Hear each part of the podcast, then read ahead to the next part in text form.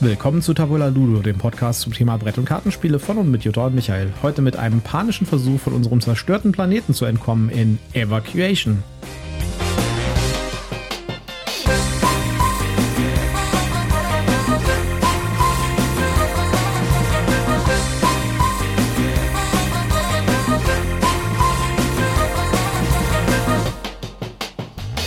Willkommen zur Ausgabe 133 von Tabula Ludo. Mir gegenüber wiederum meine wunderbare Partnerin Jutta. Ja, hallo, schön, dass ihr wieder mit dabei seid. Mir gegenüber sitzt mein geliebter Michael. Ja, wir reviewen heute Evacuation, die äh, eine der ganz großen Neuheiten von der letzten Spiel, Ja. wo wir auch ziemlich viel Aufwand getrieben haben, um das äh, auf jeden Fall zu bekommen, um dann festzustellen, dass man es auch am letzten Tag noch hätte kaufen können. Ja, Michael hat ein kleines Delicious Games Trauma, weil er jetzt schon, ich glaube, das dritte Mal zur Spiel musste, ähm, wo er bei Delicious Games was kaufen wollte. Ja, Und, Messina letztes Jahr zum Beispiel. und dieses Jahr hat es zum ersten Mal geklappt, dass er es auch wirklich bekommen hat. Die anderen Male ist er immer leer ausgegangen. Genau. Und diesmal habe ich gedacht, so, jetzt mache ich keine Experimente. Das erste, was ich mache, ist, dahin zu gehen und mir das Ding zu holen. Und, äh, Und ja. dann hat Jutta Äh. gesagt, nee, ich möchte aber hier bei Mischwald stehen bleiben. Und dann Genau. haben wir uns aufgeteilt. Ja, und es äh, hätte eigentlich, war, es war überhaupt nicht nötig, weil. Äh, Ja, für man hätte Mischwald es schon, aber Tag, für ja. Evacuation wäre es nicht nötig gewesen. Aber das Gute, während ich noch, wenn ich, wenn ich das gekauft, als ich das gekauft habe, wieder auf dem Rückweg war, bin ich ja am, ähm, am Funforge-Stand vorbeigekommen und habe Hm. da das äh, Unmatched Tales to a Maze mitgenommen und gesehen und mitgenommen. Ja, Das heißt, wenn ich das nicht gemacht hätte, dazu direkt zum Delicious äh, Games Stand, hätte ich das hätten wahrscheinlich nicht das gesehen. nicht ne? Und das war ja ein richtig gutes Spiel, wie man in so einem Review gesehen hat. Gut, Genau. Kommen wir mal zur Evacuation. erster obligatorischer Werbehinweis, Werbehinweis. genau, erster Werbehinweis. Genau, hier kommt wieder mein obligatorischer Werbehinweis. Auch diesmal sind wir nicht gesponsert. Wir haben kein Rezensionsexemplar erhalten. Aber wir nennen Marken, Produkte und Firmen. Und wir haben Links in unseren Shownotes. Und deswegen sage ich prophylaktisch, das hier ist alles Werbung aus Überzeugung. Ich soll, du solltest ein T-Shirt anziehen, auf dem steht äh, erster Werbehinweis. Das wäre praktisch für mich. Äh, schenk mir eins zu Weihnachten oder nein, besser Ja, schenk ist es ja- mir zu Nikolaus und dann ziehe ich das immer an. Das ist ja ein armes Weihnachtsgeschenk dann. Na gut, du hast ja auch einen 1-Euro-Adventskalender gekriegt von mir. Ja, ich warte mal ab, ob da am 1. Dezember nicht noch was kommt. Ansonsten überlege ich mir das mit deinem nochmal. Ja, kommen wir zu Evacuation. In Evacuation wird das Leben auf unserem Planeten dank einer immer intensiver werdenden Sonneneinstrahlung unbewohnbar und die Menschheit versucht, Bewohner und Fabriken vom alten Planeten auf einen neuen umzusiedeln. Und wir haben nur vier Runden Zeit dafür. Die Spieler beginnen das Spiel mit einer voll funktionsfähigen Wirtschaft, die sie im Laufe des Spiels abbauen und umziehen müssen. Das Einkommen und die Produktion auf dem alten Planeten schrumpft mit der Zeit, bis die Industrie sich auf dem neuen Planeten etabliert hat. Die Aufgabe der Spieler ist es, diesen Umzug erfolgreich durchzuführen und ihre Ressourcen so auszubalancieren, dass dies effizient möglich ist. So, bevor wir, äh, bevor wir in die ähm, kurzen Spielüberblick und was da geht und was wir da machen muss, muss ich mal sowas Grundlegendes sagen, weißt du? Also, ich, es gibt, es gibt Spiele, ja, die fühlen sich so an wie so eine, wie so mit, mit vielen Ambitionen sozusagen, ja, man, wie bei einem Film, ja, man will irgendwie den großen Kinofilm machen und sowas, ja. Und am Ende kommt dann irgendwas raus, was eher so ein bisschen wie so ein TV-Movie äh, aussieht, ja. So Obsession würde ich da Ja. in diese Kategorie zählen, ja. Das, Finde ich äh, nicht. Also ich finde das, also ich weiß, was du meinst, aber ich finde das Ja. Beispiel Obsession schlecht dafür. Ja, dann gibt es diese, diese Sitcoms, ja, das sind dann so, äh, so Escape-Spiele und so äh, Partyspiele und sowas. Und dann gibt es diesen 70 Millimeter epischen Megafilm, ja, von dem, äh, von dem äh, legendären Regisseur, ja, in epischer Breite und mit wunderbaren Landschaftsaufnahmen und einer unglaublichen Tiefe und sowas. Und ich glaube, mit Evacuation haben wir genau sowas in dieser Kategorie, ja. Es ist für mich so eine Art, ja, ähm, das epische Breitwandmonument ja, eines Brettspiels. Und äh, warum das so ist, werden wir euch jetzt erzählen gleich. Wir werden euch auch erzählen, wie wir das finden, denn es gibt auch nicht so gute 70 Millimeter Breitwand. Mon Der Film, also de, dein epischer Film hat irgendwie so ein- eine Schwäche. ja, äh, nicht dieser, aber ja, weißt du, was ich meine. Ja, also Und- wenn wir jetzt sagen, Evacuation ist der epische Film, dann hat dieser konkrete epische Film Evacuation eine Schwäche. Ach so, Ja. okay. Ja, da werden wir gleich drauf kommen, was die Schwäche ist. Ja. Ich weiß es nicht, äh, aber wir werden gleich drüber sprechen. Ähm, ja, aber auf was geht es eigentlich bei Evacuation? Was machen wir? Wir, äh, wie in dem Text eben schon erzählt, wir möchten gerne unsere Industrie und unsere Arbeiter, um die Bevölkerung geht es irgendwie im Spiel nicht, ja, äh, möchten wir gerne von dem alten Planeten, der leider durch Sonneneinstrahlung zerstört wird oder wurde, können wir uns einen, überhaupt gar nicht vorstellen, dass das passieren könnte. Das ist total unrealistisch. Äh, wollen wir auf einen neuen Planeten umziehen. Ja? Und äh, um das zu tun, müssen wir quasi die alte Wirtschaft mit der neuen Wirtschaft ausbalancieren. Auf, der, auf dem neuen Planeten gibt es noch gar nichts, da wird also noch nichts produziert, da wird nichts abgebaut und so weiter. Da gibt es auch noch keine Leute. Nackter Planet Nackter halt. Planet, genau. Und auf dem alten Planeten habe ich halt eine funktionierende Wirtschaft, die produziert mir halt meine Ressourcen, mein, meine Ressourcen, mein Metall, meine Energie, meine, äh, Nahrung. meine Nahrung und so weiter. Ja, und das sind auch die ganzen Arbeiter und sowas. Und ich habe halt auch Raumschiffe, mit denen kann ich die, äh, den ganzen ähm, Krempel sozusagen auf den neuen Planeten transportieren. Ja. Also die musst du erst bauen mit deinen Ressourcen, aber genau. dann hast du sie.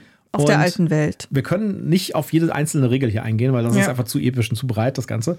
Äh, aber die Idee ist sozusagen, dass man ähm, die Ressourcenproduktion, die man auf dem alten Planeten hat, Schritt für Schritt auf den neuen Planeten umziehen muss. Und dafür muss man halt Schiffe einsetzen und auch wieder Ressourcen einsetzen, um das zu tun. Jetzt hat man aber das Problem, dass auf dem alten Planeten die Ressourcen produziert werden und die kann man auch nur auf dem alten Planeten einsetzen. Das heißt, man hat vor sich zwei verschiedene Ressourcenpools, nämlich einmal auf der rechten Seite äh, auf dem alten Planeten und auf der linken Seite einen neuen Planeten. Das wird auch schön getrennt, ja, auf dem Spielertableau. Vorsicht, jetzt muss ich gerade einmal einhaken, weil das war eines der ähm, kleinen Irritationen, die wir hatten. Das mit rechts und links kann man so nicht stehen lassen weil das davon abhängig ist, wenn man jetzt wie wir zu dritt spielt, sitzen zwei auf der einen Seite, einer auf der anderen Seite. Für den auf der anderen Seite ja. ist das umgedreht. Aber ja, es ist schön getrennt auf der einen und der anderen Seite, aber wir sollten uns hier nicht zu sehr auf rechts und links fokussieren, äh, von wegen, wo ist die alte Welt, wo ist die neue Welt, weil das kommt auf den Standpunkt des Betrachters an. Auf jeden Fall hat man zwei komplett getrennte Ressourcenpools, mit denen man auch nicht so einfach Ressourcen tauschen kann gegeneinander und muss halt gucken, wie manage ich meine Ressourcen auf der alten gegen den Ressourcen auf der neuen Welt. Mit der alten Welt muss ich auch Raumschiffe bauen, die muss ich dann halt beladen und hinschicken. Für das Raumschiffe bauen brauche ich äh, Ressourcen, ähm, um dann erstmal auf der neuen Welt überhaupt irgendwie Ressourcenproduktion anwerfen zu können um dann äh, beispielsweise auch mit Ressourcen wieder Raumschiffe zurückzuschicken oder andere Dinge zu tun dort. Ja. Und äh, auf der alten Welt hat jeder Spieler quasi so eine Art Kontinent Mhm. Ja? Äh, da liegen halt Plättchen drauf für jede. In seiner Spielerfarbe. In seiner Spielerfarbe. Mit unterschiedlichen äh, Fabriken und Leuten, die halt unterschiedliche Ressourcen produzieren. Genau, es gibt drei Ressourcen. Es gibt ähm, Nahrung, Metall und äh, Energie. Energie. Und äh, die sind äh, für, jede Spiel, für alle Spieler gleich. Ja? Das ja. heißt, alle Spieler haben das gleiche Set an, an Markern, die da drauf sind, mit Personen, die halt Ressourcen produzieren oder Fabriken. Und auf der neuen Welt ist es eher so eine, äh, ist es nach, nach, nach Region getrennt. Das heißt, da gibt es irgendwie eine Tundra, dann ein Wüstengebiet, ein Waldgebiet und so weiter. Und, und am Anfang, Ozean. Und Ozean. Und am Anfang darf man nur auf der Tundra äh, siedeln quasi und da Fabriken und äh, Personen ansiedeln. Und auf jedem Feld gibt es halt äh, Felder für Personen. Das sind so kleine ähm, runde Kreise. Runde, runde Marker, ja, wie in der Spielerfarbe. Und für Fabriken. Das sind quadratische Marker. Und auf der neuen Welt hat man quasi so eine Art Area Control. Ähm, mhm. Aspekt, ja. Das heißt, äh, da gibt es halt gute Felder, die viel abwerfen, ja, die sind dann auch unter Umständen ein bisschen schwieriger zu äh, besiedeln, genau zu besiedeln, aber die werfen auch viele Ressourcen ab. Und äh, da gibt es ein bisschen so einen Wettbewerb darum, wer bekommt denn da die besten Felder. Ja? Und auf der alten Welt ist, bei, ist alles gleich für alle Spieler. Mhm. Ja, da geht es eher darum, wie kriegt man möglichst effizient alles da weg. Ja, weil ja. am Ende des Spiels gibt es richtig viele Minuspunkte. Für alles, für was noch da ist. Alles, was noch auf dem alten Planeten rumsteht. Ja, das heißt, man will am besten alles abbauen am, und am Ende ja. des Spiels wirklich alles rübergeholt haben. Und ja, und äh, dann hat man noch eine, eine, eine Rennbahn, sag ich jetzt mal, ja, um die zwei Planeten drumherum. Man hat auf dem Spielbrett tatsächlich die zwei Planeten abgebildet. Und da geht so eine Rennbahn. Als ich das Spiel zum ersten Mal gesehen habe, habe ich gedacht, okay, das ist das, äh, das, das Wettrennen-Element. Das ja. ist das Element, wo die Schiffe drauf die fahren, um es von der alten auf die neue Welt zu bringen. Aber das ist es das gar nicht. Das ist gar nicht so. Die Raumschiffe fliegen nämlich immer in einem Schritt von der alten auf die neue oder von der neuen auf die alte. Und zwar auf deinem persönlichen Spielerbrettchen. Genau dass äh, die, diese Rennbahn, die man da sieht auf dem, auf dem, äh, auf dem, auf dem Brett, ist ein Fortschritts Ein, ein Wissensfortschritt. Ein Wissensfortschritt oder ein Fortschrittstrack, äh. ja. Da laufen auch Marker drauf, zwei Stück pro Spieler. Mhm. Und äh, die äh, in jeder Runde ähm, läuft man entsprechend viele ähm, Felder vor. Man kann es ja selbst entscheiden. Man kann die, die, die Anzahl der Felder, die man vorwärts läuft, kann man zwischen zwei beiden Markern austauschen. Also die Anzahl ist festgelegt, aber man kann die Verteilung äh, genau, also definieren. Ich, kann, ich habe zum Beispiel neun Energiepunkte erwirtschaftet. Das heißt, ich darf neun Felder davor Genau, es ist davon abhängig, was man erwirtschaftet hat. Kann ich mir das äh, beliebig aufteilen auf meine zwei Marker. Und es gibt halt bestimmte Felder, die man erreichen möchte oder auch nicht erreichen möchte. Mhm. Ja. Äh, es gibt dann halt solche Checkpoints. Ähm, wenn man über diese Checkpoints rüberkommt, kann man zum Beispiel andere Regionen auf dem neuen Planeten noch besiedeln. Besiedeln. Es gibt ähm, Bonis, die man erreichen kann, ähm, die einem dann ermöglichen, bestimmte Felder auf dem neuen Planeten zu besiedeln, weil manche Felder haben halt so, so eine, eine Voraussetzung. so eine Voraussetzung, dass ich da überhaupt siedeln kann. Es sei denn, man hat noch seine Technologie, die einem sagt, nee, du musst das nicht beachten. Genau. Ähm, aber grundsätzlich muss man das halt erfüllen normalerweise. Und wenn man dann seine Marker nicht auf entsprechenden Bonusfeldmarkierungen hat, dann kann man halt diese Felder nicht besiedeln. Und auch auf diesem Fortschrittstrack gibt es so ein bisschen Area Control, weil es gibt halt nur eine begrenzte Anzahl von Feldern da. Und es gibt auch Felder, die auch besser sind, weil die mehr Symbole und mehr Bonis mhm. bieten. Und es gibt halt Felder, die nicht so viele Bonis bieten. Und äh, es kommt auch so ein bisschen darauf an, wer kann und, denn da. Und es gibt quasi den Seitenstreifen für alle, die dann ganz zu spät kommen. Genau. Ja, wenn man dran ist, hat man auf seinem Spielertableau drei Gruppen von Aktionsmöglichkeiten. Ja, das sind also immer vier Aktionen, die man machen kann, mhm. äh, vier verschiedene. Und äh, man wählt quasi eine Gruppe ja, in seinem Zug von den vier Gruppen, die es gibt. Und innerhalb dieser äh, Gruppe wählt man dann nochmal eine Aktion. Ja? Ja. Warum ist das so kompliziert? Das, äh, das, das mit der Gruppe bestimmt hinterher, wie äh, weit ich auf diesem Fortschrittsbalken vorwärts laufen darf. Äh, es gibt halt äh, einen Energiewert für jede von diesen Gruppen. Und ähm, ich kann, ich lege meine, es gibt in jeder Runde kriegt man so eine Aktionskarte, die nimmt man nur als Marker. Ja, da gibt es noch eine kleine Mini-Erweiterung drin, mit der man die auch, wo die auch eine Bedeutung haben, die Karte. Aber in dem Basisspiel sind das einfach nur Marker. Sage ich, okay, ich nehme jetzt Gruppe 1 und in Gruppe 1 äh, mache ich, produziere ich einfach mal ähm, einen, einen Rohstoff, ja, irgendwo, auf, entweder auf der neuen oder auf der alten, das darf ich mir dann aussuchen, und äh, tausche noch Rohstoffe, entweder auf der neuen oder auf der alten, aber nicht zwischen den Welten. Und äh, dafür geht dann meine Energie am besten um eins hoch, zum Beispiel. Ja? Und äh, dann gibt es noch äh, zwei, drei und vier, glaube ich. Genau, ja? richtig. Und äh, je nachdem, und am Ende der, der Runde, ja, also es werden immer Aktionen gespielt, alle Spieler kommen dran, irgendwann passen alle Spieler. Ja? Und dann ist die Runde zu Ende. Und dann wird geguckt, wie viele Marker habe ich denn liegen auf äh, dem ersten Gruppenfeld, auf dem zweiten Gruppenfeld, auf dem dritten, auf dem vierten. Und das wird dann alles zusammengezählt und das ist die Anzahl der Felder, die ich auf dem Fortschrittsbalken vorgehen darf. Richtig.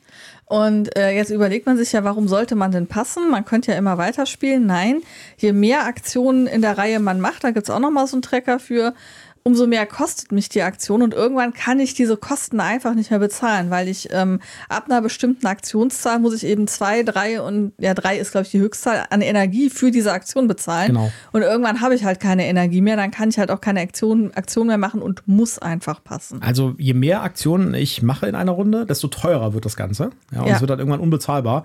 Äh, und das heißt, man muss immer genau darauf achten, welche Aktionen mache ich denn jetzt, die ich noch umsonst machen darf, sozusagen. Ja, ja oder die ich mir halt gerade noch so leisten oder kann. Die ich mir gerade noch leisten kann und wie kann ich das managen? Äh, und äh, das, das, der Pferdefuß ist auch, wenn man über einen bestimmten Punkt in, der, in dem Fortschrittsbalken vor, drüber ist, dann ähm, darf man erst, also erstmal muss man alle diese Energiepunkte, die man für die Aktionen ausgibt, aus der alten Welt bezahlen. Irgendwann darf man sie aus beiden Welten bezahlen und irgendwann darf man sie nur noch aus der neuen Welt bezahlen. Das heißt, auch ja. das zieht langsam um im Verlauf Richtig. des Spiels. Was ich so thematisch super gut gelöst ja, ja. finde. Das hat auch eine, übrigens eine Story-Erklärung in der Anleitung.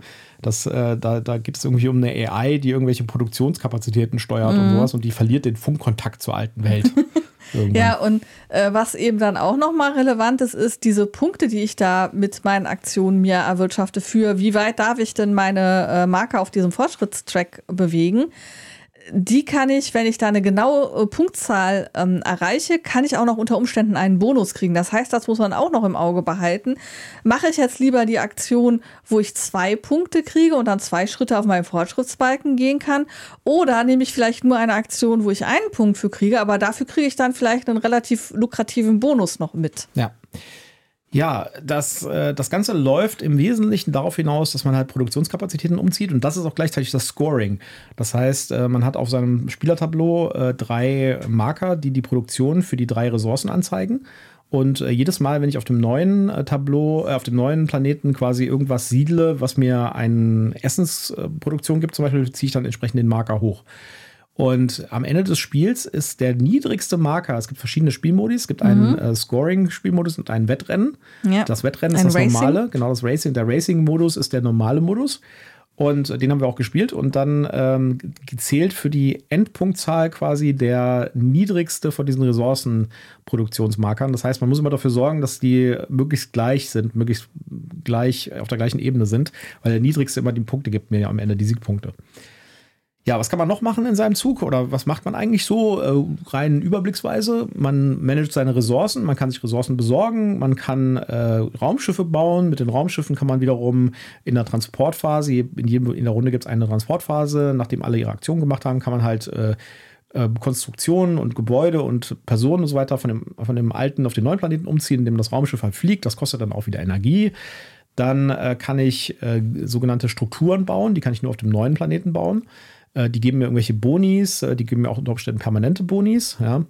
Und ich kann noch äh, die Stadien bauen. Und äh, das ist auch ein wichtiger, wichtiger Aspekt, nämlich ähm, äh, nach jeder Runde geht der Rundenmarker um eins vor und der bestimmt auch, wie viel Upkeep, also wie viel Essen ich muss. Ja, ich, ich habe erst muss. eine Einnahme, eine Income-Phase, wo ich halt das, was meine Produktionsstätten auf produziert haben, auf beiden Planeten kriege. Und dann gibt es aber auch so, so eine quasi so eine Kostenphase, wo dann heißt ja, okay, in dieser Runde wird auf der alten Welt so viel Nahrung gebraucht und auf der neuen Welt so viel. Genau. Anfangs wirst du auf der ähm, neuen, äh, auf der alten Welt halt viel Nahrung brauchen. Ich glaube, das waren dann sogar fünf vier, Nahrung, vier, vier oder vier ich, Nahrung. Ja. Und auf der neuen brauchst du noch gar nichts, aber das dreht sich halt. Genau. Und wenn du da nicht aufpasst und deine Produktion nicht läuft, kriegst du sogenannte Strafmarker. Genau, die sind dann halt Minuspunkte wert am Ende des Spiels. Ja. Äh, dann gibt es halt noch diese Stadien und ähm, im Verlauf des Spiels, also in den äh, vier Runden, die man spielt, man spielt ja. insgesamt nur vier Runden, äh, da gibt es Voraussetzungen am Ende, am, am Beginn einer Runde. Also es äh, gibt zum Beispiel bei dem dritten Jahr am Beginn der Runde muss man, glaube ich, drei Stadien haben. Das heißt, man muss drei Stadien auf der neuen Welt gebaut haben. Ja. Äh, das ist quasi so eine Art Entertainment-Geschichte. Ja, mhm. Das finde ich ein bisschen schwach irgendwie. Äh, ja, nee, komm, Brot und Spiele. Brot und Spiele, ja, okay, du. aber auf jeden Fall. Äh, diese Deine Stadien, Arbeiter dürfen sich nicht langweilen ja, in ihrer diese, Freizeit. Diese Stadien muss man haben auf der neuen Welt und die kann man entweder von der alten dahin transportieren oder halt dort bauen. Die kosten aber eine ganze Menge Ressourcen und bringen eigentlich nicht wirklich was, außer dass sie die Spielreihenfolge äh, für die nächste Runde bestimmen, also mitbestimmen, weil da so Smiley-Faces drauf sind. Ja, also wie gesagt, wir können nicht auf alle Regeln im Detail eingehen. Das ist relativ regelintensiv, aber es ist trotzdem immer noch logisch aufgebaut. Ja, ich. das wollte ich gerade sagen. Du hast zwischendurch das Wort kompliziert benutzt. Dem möchte ich nicht zustimmen. Es ist komplex. Es sind viele Regeln, aber ich finde, sie sind alle schlüssig und ineinandergreifend. Ja, das stimmt. Bis auf aber das Scoring. Man hat halt, ich, also ich habe das auch mehrmals während des Spiels gesagt, ich habe die ganze Zeit das Gefühl gehabt, äh, das ist quasi schon fast eher eine Simulation, weil man hat so viele Sachen, die man machen kann. Man muss halt irgendwie wirklich abwägen, ja. Man ist die ganze Zeit am Mangel verwalten. Man hat immer zu wenig Ressourcen. Und äh, dann hat man irgendwie, das Blöde ist, dann hat man auf der alten Welt genau die Ressourcen, die man jetzt auf der neuen brauchen würde, ja, und äh, kann die aber nicht benutzen. Und äh, dann denkt man sich, okay, dann baue ich ein Raumschiff und schiebe die rüber. Ah, nee, warte mal, da muss ich doch das hier machen. Und man fängt halt an, äh, so drei, vier Züge im Voraus zu denken. Und äh, das finde ich mal ein gutes Zeichen, wenn man irgendwie so lang, längerfristige Strategien machen kann. Und das Spiel lässt es auch zu. Also es ist nicht so, dass, äh, also anders als bei anderen Spielen, wo man auch eine längerfristige Strategie vielleicht machen wollen würde, aber wenn der andere Spieler dran ist oder der nächste Spieler dran ist, kann sein, dass, dass, dass, dass die Spielsituation sich dermaßen ändert, dass man es nicht mehr machen kann. Ja, also hier das hat man, man hier halt, nicht so sehr. Genau, hier hat man halt höchstens mal die Situation, dass dir auf der neuen Welt eben ein Siedlungsplatz weggeschnappt ja, oder wird. Oder ein Raumschiff ne? wird dir weggeschnappt oder so. Oder dass halt, genau, der, der Raum, das Raumschiff und die Pools kommen halt aus einem gemeinschaftlichen ähm, Markt. Markt. Da kann es dann halt sein, dass dir einer was wegschnappt, wo du eigentlich drauf spekuliert genau, hast. Aber die Möglichkeiten, die man aber machen daraus kann, eröffnen sich halt neue Möglichkeiten. Ja, erstens das und zweitens die, äh, die Sachen, die man halt machen kann als Spieler, sind so vielfältig, dass, äh, dass die Spieler sich vielleicht äh, oder die Gegner sich vielleicht gerade an einer anderen Stelle irgendwie bewegen und sich um Stadien kümmern oder um Strukturen oder sowas. Äh, und man selbst lauert auf das Raumschiff, was man unbedingt haben will. Und es gibt einfach so viel zu tun in diesem Spiel und so viele Möglichkeiten, ja. die man tun kann in seinem Zug, dass man sich nicht die ganze Zeit so dermaßen im, im Gehege ist. Ja? Mhm. Trotzdem hat man aber das Gefühl, dass es trotzdem ein, ein durchaus deutlich kompetitives Spiel ist, Wenn es dann zum Beispiel um die Map geht beim neuen Planeten und so, ist es aber auch nicht so, dass da jeder für sich spielt und am Ende tut man die Punkte auszurechnen. Ja, das ist ja, auch nicht so. Also es ist schon kompetitiv. Du hast schon, also ähm, zumindest bei Pete und mir war es so, dass wir schon im Blick hatten, was machen die jeweils anderen. Genau. Der Pete hat sich ein paar Mal geärgert, dass ich ihm einen Siedlungsfleck weggeschnappt habe. Dafür hat er mir ein Stadium und ein Schiff weggeschnappt. By the way, das haben wir noch gar nicht erzählt. Wir haben das nämlich mit dem Pete von den Brettsägeln, äh, Link schreiben wir euch in die Shownotes, Ja. gespielt. Ein anderer Podcast, der auch sehr gut ist, äh, Ja. wenn ihr alle Tabula Luden Folgen durch habt. Und nur dann dürft ihr da auch reinhören. Nein, ihr dürft auch schon vorher da rein, die sind voll cool. Kleiner Spaß am Rande. Ja, auf jeden Fall. Ich bin, ich fand das, ich finde das Spiel richtig gut. Der, der Pferdefuß, ich glaube, ich weiß jetzt, was du meintest. Ja, Ja. Kommt so ein bisschen, aber das ist nur ein kleiner Pferdefuß. Ja, kommt dann am Ende bei der Abrechnung der Siegpunkte, dann äh, denkt man sich so, oh, das ist aber jetzt irgendwie nicht so schön, denn ähm, wie gesagt, der, der niedrigste Scoring, äh, der niedrigste Produktionsmarker gilt und die Produktion geht maximal bis, glaube ich, neun oder zehn. Ja, das heißt, ja, bis, bis neun geht sie. ja, das heißt, man hat, wenn man selbst wenn man volle Produktion hat, hat man neun Produktionen und davon werden noch diverse Minuspunkte abgerechnet für die Sachen, die man auf dem alten Planeten noch stehen hat und so. Und dann kommt halt unter Umständen raus, du hast leider das Spiel verloren mit Ja. einem Punkt. Äh, Pete hat mit einem Punkt, glaube ich, gewonnen und wir beide waren auf null runtergefallen. Ja. Äh, Super. Das, also es ist kein Spiel, wo man am Ende 80 Siegpunkte hat, Ja. sondern man äh, gewinnt mit einem Punkt, mit einem Also, Siegpunkt. Ich muss ganz ehrlich gestehen, ich bin kein Freund davon, wenn ich hier so eine Tabelle aufmalen muss und äh, die Punkte verwalten muss am Ende und dann eine halbe Stunde damit beschäftigt bin, Punkte auszuzählen, zusammenzurechnen und dann irgendwie zu sagen, ah, okay, du hast mit 172 Punkten gewonnen vor äh, dem Pete mit 140 Punkten, vor der Jutta mit irgendwie 120 Punkten, ja. Das muss nicht sein. Aber ähm, das fand ich sehr ernüchternd und es hat sich für mich unfair angefühlt. Nicht, weil ich verloren habe, sondern einfach, weil ich die, die Art der Bewertung, also da ist so viel auf dem Brett passiert und da waren so viele gute Aspekte bei jedem von uns, die einfach nicht zum Tragen gekommen sind, weil der Pete hatte diesen einen Punkt und wir beide hatten null Punkte und ich liege jetzt vor dir, weil ich einen Smiley mehr hatte. Also das hat sich für mich irgendwie doof angefühlt. Ja, auf der anderen Seite, du verhinderst halt diese Punkte zu verlieren, wenn du alles abbaust auf dem alten Planeten. Und ich glaube, das ist sozusagen der Aufhänger. Du musst alle deine, deine gesamte Strategie und all deine Aktionen muss sich darauf richten, auf dem alten Planeten alles wegzuräumen. Ja, jetzt muss ich natürlich dazu sagen, wir haben den Racing-Modus gespielt, Genau. haben es aber nicht geschafft, dass einer von uns die Racing-Bedingungen erfüllt hat, bevor diese Die vier, Jahre, Jahre um waren. sind. Ähm, also Racing-Bedingungen heißt, du musst drei Stadien in der neuen Welt haben Genau. und du musst alle Ressourcen über acht haben. Alle Ressourcenproduktion Äh, auf der neuen Welt. Auf der neuen Welt über sieben haben, also acht oder höher. Acht oder höher, ja. Und ähm, das hat halt tatsächlich in dieser ersten Runde keiner von uns Aber auch Pete war nah dran, ne? Der war eins drunter, glaube ich, mit der Produktion. Ja, aber ähm, es hat halt keiner in diesen vier Jahren von uns geschafft. Ja. Wir waren ja auch nicht so weit weg. Es gibt noch einen, noch einen Scoring-Modus, äh, wo der äh, am Ende anders berechnet wird und da gibt es tatsächlich auch mehr Punkte, die da berechnet werden. Äh, aber wie gesagt, wir haben, uns- wir haben uns äh, das Standardspiel angeguckt und das, was auch empfohlen wird als Standardspiel und das ist der Racing-Modus. Ja. Ja, also ich finde es aber trotzdem ein richtig gutes Spiel. Und ich finde das jetzt mit dem Scoring, ja, es ist ein bisschen kurios vielleicht auch, ja. Aber ich finde es jetzt nicht schlimm, weil ich verliere ja sowieso immer. Das heißt, äh, für mich ist das ja mit dem Scoring sowieso nicht so wichtig. Und äh, da, da fand ich das gar nicht so schlimm. Ich habe auf jeden Fall eine Menge Spaß gehabt und eine Menge äh, spannende Dinge getan während des Spiels. Und ich habe mich nicht gelangweilt, auch wenn deine Züge länger gedauert haben, mal wieder. Ich habe mich auf jeden Fall sehr amüsiert und ich fand das ein richtig gutes Spiel und man hat wirklich das Gefühl gehabt, dass man tatsächlich diese Aktion durchführt und äh, die ganzen Sachen von dem alten auf die neue Welt umziehen muss. Und es gab so viel zu gucken und so viel zu entscheiden und so viele Karten zu sehen und so viele Dinge zu, äh, zu, zu überlegen. Ich fand es richtig gut und das ist auch mein, mein, meine Grundlage für, hier haben wir so ein richtig 70 Millimeter Breitwandspiel, ja, was richtig cool ist, ja. Und äh, das ist gut, ich meine, das ist, äh, fällt in dieselbe Kategorie wie Underwater Cities, was vom selben Autor ist und vom selben Verlag. Und das hat wieder mal abgeliefert, sag ich jetzt mal, ja. Also ich muss sagen, ich fand das Spiel selber, also wirklich bis zu dem Punkt, wo wir dann die Auswertung gemacht haben, fand ich es ein super Spiel. Aber es war so ein bisschen so, was ich selber Gott sei Dank noch, noch nie wirklich richtig echt erlebt habe. Aber so stelle ich es mir vor, wenn du im Bett ein geiles Vorspiel hast und dann der Mann zu früh kommt. Äh, Äh, ich sage, so stelle okay. ich mir vor. Okay. Ich habe es bisher, zumindest, also mit dir auf gar keinen Fall bisher das erlebt, wir, aber. Ich muss so, so, ein, so ein Explicit-Label hier dran machen. Ich meine, ich muss das kurz notieren. Ja, ja. mach mal ein Explicit dran. Genau. Also ich fand das mit, also die, die hat mich wirklich abgeturnt, diese, dieses Ergebnis von der Auswertung und auch die Art der Auswertung. Ich habe so gedacht, wie das, das ist jetzt die Auswertung davon. Ich habe hier gemacht, ich habe da gemacht, ich habe dort gemacht. Null und, Punkte. Und das, das ist jetzt die Auswertung davon? Ja, null Punkte. Ja, die Nullpunkte sind es nicht. Es, es geht mir um die Art, wie diese Auswertung gemacht wird. Und dass dann gesagt wird, ja, okay, pass auf du hast mit deinem Marker, okay, ich hatte jetzt den einen, der, der unterste war bei mir halt erst bei sechs. Und dann hatte ich zwei Strafmarker, weil ich die äh, Bedingungen mit den Stadien nicht erfüllt habe. Dann ziehen wir mal gleich zwei Punkte ab, sind wir bei vier. Dann hattest du noch ein bisschen Zeug auf dem alten Planeten stehen. Dann hatte ich noch vier Sachen auf dem alten Planeten stehen, dann war ich bei null und dann hätte ich eigentlich noch mehr Minuspunkte kriegen müssen. Das kommt ja noch dazu.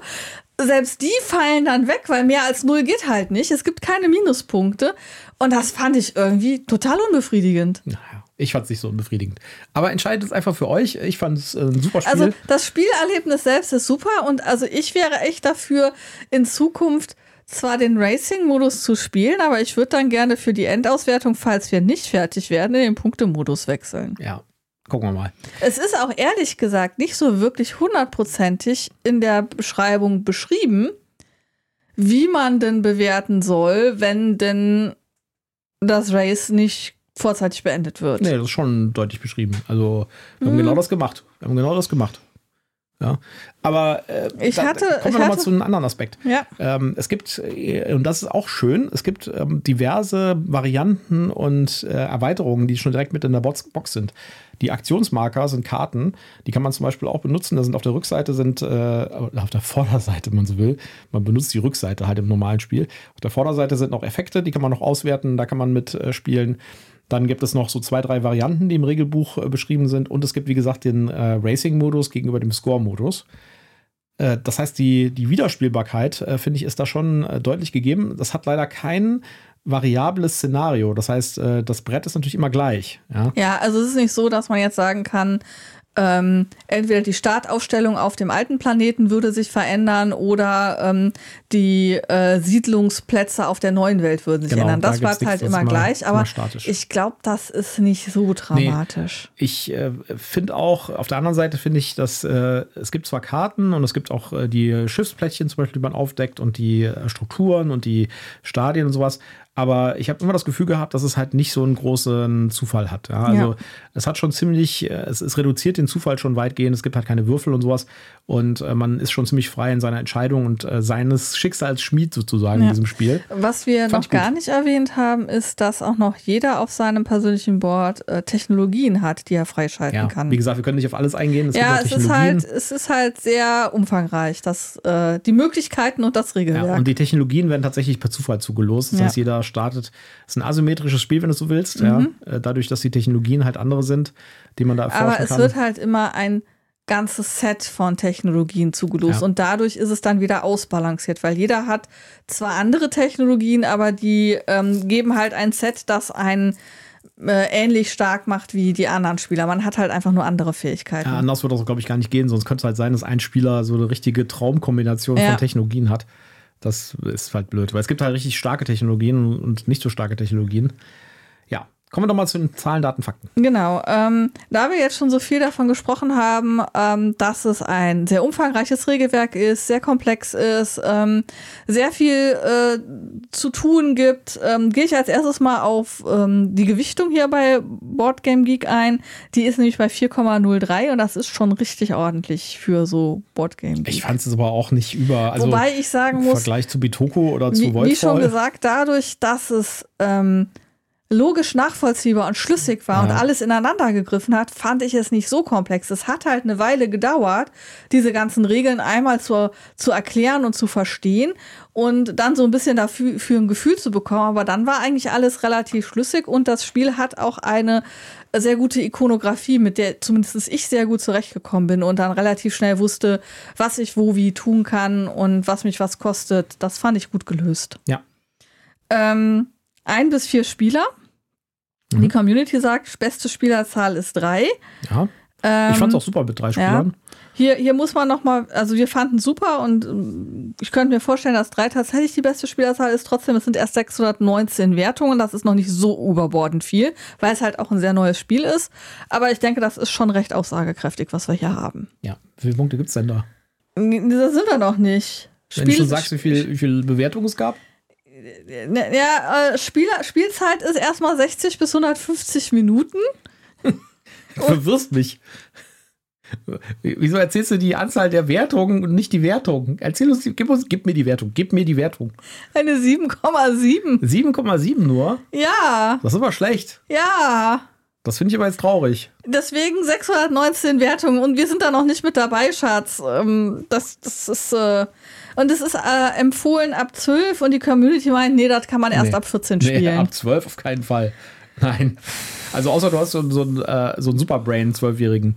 Ja, nein, nicht ab 12. Das halte ich für Ah. absolut unrealistisch. Der Nein. Jakob kann das schon. Ja, aber der Jakob gewinnt auch jedes Spiel. Ähm, der gefällt unter die Kategorie Superbrain.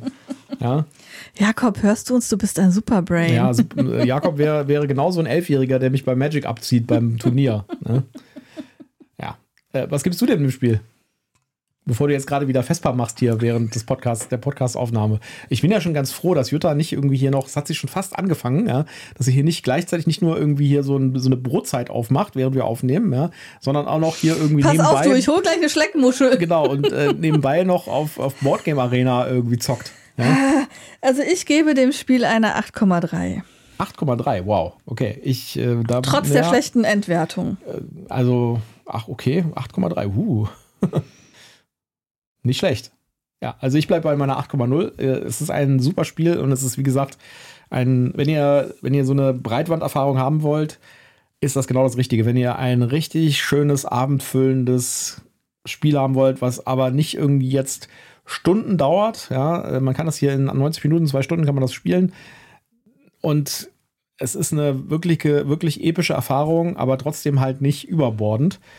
Das ist genau ein Spiel für euch. Ja. Wenn ihr äh, Underwater Cities gut fandet, auch von der Komplexitätsebene hier und von der Zeit und sowas, die man da reinstecken muss, dann habt ihr hier etwas, was sehr, sehr ähnlich ist, mit einem sehr innovativen Konzept, mit ein paar sehr innovativen ähm, Spielkonzepten auch. Und was wir noch gar nicht erwähnt haben, mit einem sehr, sehr schönen Material Ja. und schön, schöner Grafik. Und es sieht alles stimmig aus und fühlt sich gut an. Und ja. ähm, das Einzige, was man wieder kritisieren kann, so ein bisschen, ist, es gibt halt keinen Einsatz in, dem, Ja. in der Box, ja. Also auch keinen äh, provisorischen Pappeinsatz oder sowas. Die Sachen liegen einfach so lose in der Kiste rum. ich weiß nicht, was ich davon halten soll. Das habe ich dieses Jahr bei ganz vielen Spielen, die ich aufgemacht habe, gehabt. Entweder habe ich so einen Einsatz, der mich ärgert, weil dann zum Beispiel die Karten von Mischwald nicht mehr mit, ähm, mit Sleeve in diese Box reinpassen. Und jetzt musste ich die Box, den Boxeinsatz rausnehmen und mir überlegen, wie ich es jetzt löse. Oder aber es ist von vornherein gar kein Einsatz da. Ja, Und also- vor allen Dingen beim Mischwald, hallo Leute, da wäre doch wohl locker genug Platz gewesen, um diese Aussparungen für die Karten den einen Millimeter größer zu machen, damit die da auch mit Sleeves reinpassen. Ja, gut. Mitchell ist ja sowieso wieder so ein relativ kleines Spiel, was in so einer relativ großen Box ist, mit, zusammen mit viel Luft. Ja, das ist das wahr. Das muss man natürlich, da kann man auch drüber äh, reden und das kritisieren. Also, also es ist noch nicht. Äh, äh, da Aber wenn da, ich schon so eine große Box habe, kann ich ja wenigstens für ein gescheites da Insert können wir auch mal eine Folge drüber machen, ja. Die Spiele, mit, äh, die, die, der meiste Fake sind, sozusagen, ja. Es gibt da ein Hatten Spiel wir das von. nicht schon mal? Hatten wir das schon? Ja, Wir hatten da 1000 schon mal drüber, über äh, Inserts und Papier Okay. auf Ver Verschwendung Ich und überhaupt gesprochen. 1066 von der Spieleroffensive, ja. Eieieiei, ja. Eine riesige Box und alles passt in die untere linke Ecke. Ja. Gibt Ja. da so ein paar Sachen, das stimmt. Gut. Ja, also wir fanden das Spiel super. Ja, Äh, wir hatten Spaß. bei der Also, Wertung halt ein paar Abzüge, bei, bei, bei, der, bei der Wertung gibt es für die der Wertung, Endwertung. gibt's ein paar Abzüge in der B-Note. ja.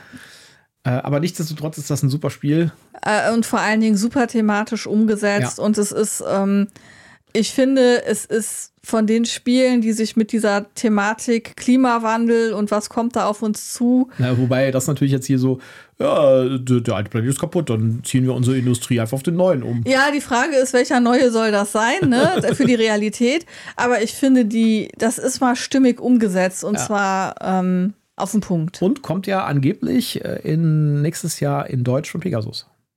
Ja, das ist natürlich dann auch nochmal super. Stimmt, ja. da warst du noch am überlegen, ob du nicht bis dahin warten sollst. Ja, wobei, also es gibt schon Text auf den Karten ja. und auf den Technologien, aber mhm. ganz viele Sachen, ganz viele andere Sachen sind äh, total sprachneutral. Also ich glaube, das ganze mhm. Brett ist sprachneutral und die äh, ganz viele von den Kartensets sind auch sprachneutral. Also ich würde, das wäre ein Spiel, wo ich sagen würde, das kann man auch mit Leuten spielen, die kein so gutes Englisch können. Den kann man halt kurz erklären, was die Technologien bedeuten. Die sind eh offen. Also super viel Sprache ist nicht in dem Spiel drin.